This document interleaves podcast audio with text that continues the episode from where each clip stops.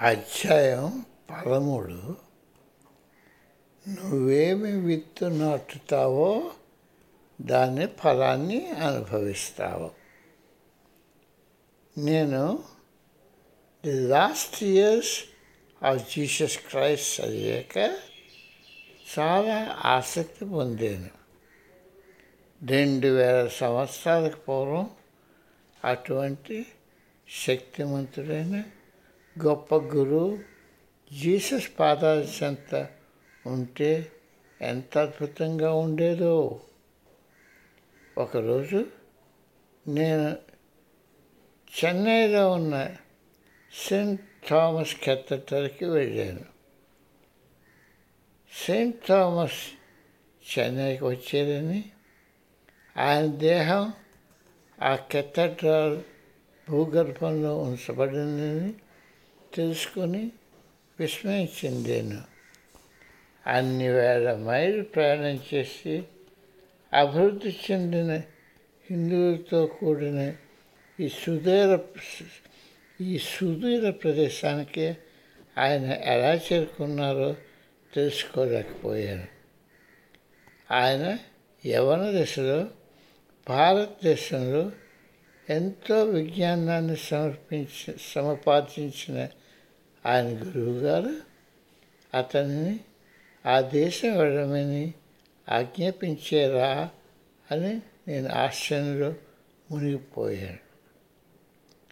నేను క్రిస్టియన్ స్కూల్లో చదువుకున్నాను. ఎన్నో విధాలుగా జీసస్ బోధనను ప్రత్యక్ష ప్రత్యక్షీకరించుకున్నాను. ఓల్డ్ అండ్ న్యూ టెస్టిమెంట్స్తో బైబిల్ చాలాసార్లు చదివాను.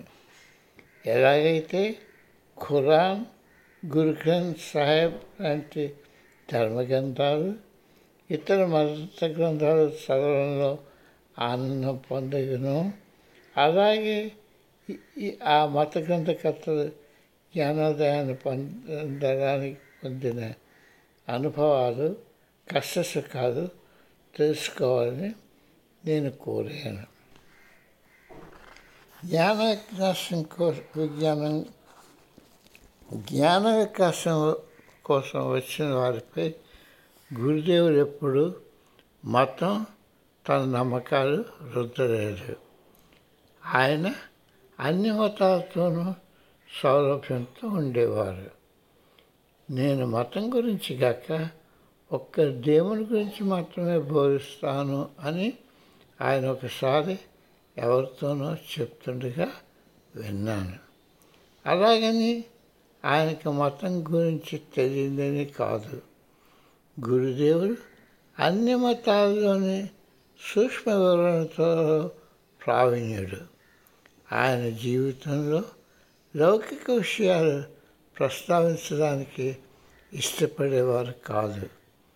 ఈ ప్రపంచంలో మనం ఉండేది చాలా తక్కువ కాలమని ఆధ్యాత్మిక పరిపూర్ణతకు వీలైనంత తొందరలో సంపాదించుకోవాలని ఆయన భావించేవారు. ఆయన తరచుగా నువ్వేచే నాటుతావో దాని ఫలితాన్ని నువ్వు అనుభవిస్తావు అంటూ చెప్పేవారు. నీలో ఉన్న దైవాన్ని ప్రేమించు సేవించు గుర్తుంచుకో అని ఆయన తలచేవారు ఈ ప్రేమించు సేవించు గుర్తుంచుకో. హెచ్ఎస్సికి యూనివర్సిటీకి లోగోలుగా తయారైంది.